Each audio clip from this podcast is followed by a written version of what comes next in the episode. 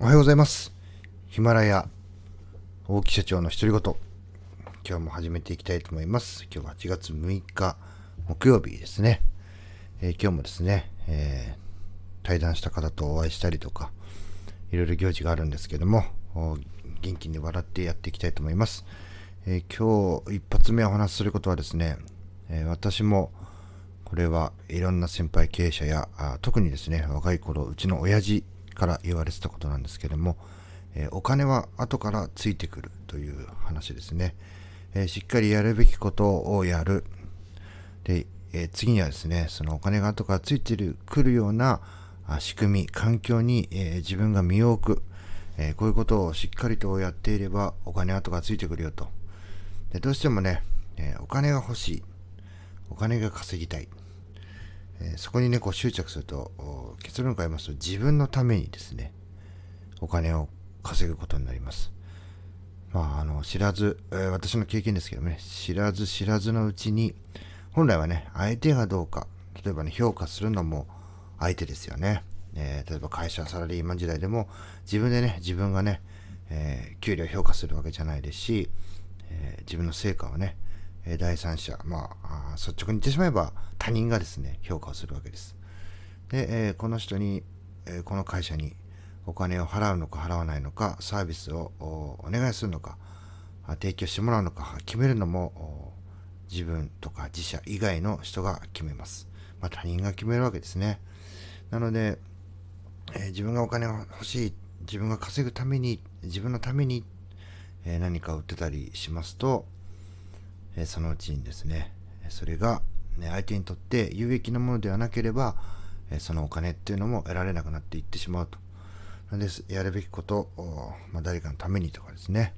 まあもちろん自分のためにの結果が誰かのためになればいいわけなんですけども、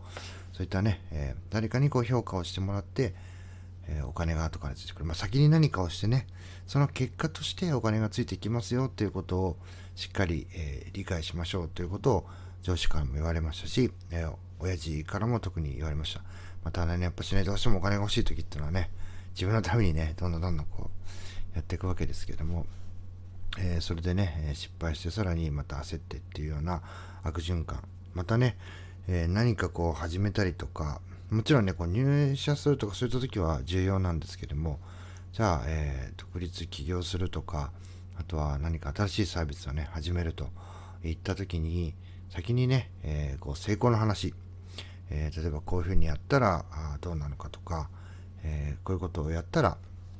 よくね、あの、身近な人に保証を求めがちというのを、え見受ける機会が多いなというふうに思います。でね、あの、私もそうですし、私の親友とかで、え独立してる人はみんなそうですけども、最初にね、じゃあ、例えば私なんか株式会社 LMC っていうのを立ち上げて独立したら、えー30万の給料を保証してくれますか？とかね、えーこれだけの売り上げを保証してくれますか？なんてものは一切ないです。でそんなことを保証してくれて、えスタートするなんていう環境はまずないんですね。なので、え何かあ保証をね、取り付けて、え守りに入る前に、えどんどんですね、走って、攻めて、時には守ってね、え守るっていうのはその数字とかお金とかっていうのを守るんじゃなくて自分の立場とかですねそういった責められる環境を維持できる状況を守って、え進んでいく、まあ、そういったことが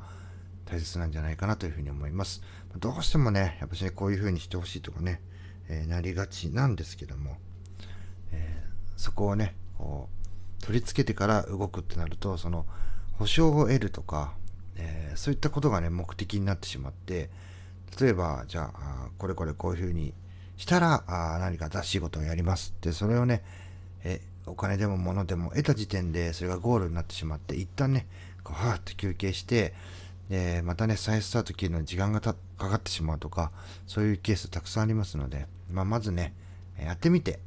やってみてその結果として、えー自分に返ってくるものっていうのが、えーお金だっていうような認識のもとで、えーバッとこう走り出せる人っていうのが強いんじゃないかなと。今日ねまあちょっとそんなことをふと朝登園娘をね送ってた時にあのなんかそういう話を聞く機会というかねいうのちょっと多いなというふうに思ったので、えー話をしてみました。本日もね、2回目、3回目とネタが切れるまで毎日配信しております。えー最後まで聞いていただきありがとうございます。また次の配信でお会いしましょう。さよなら。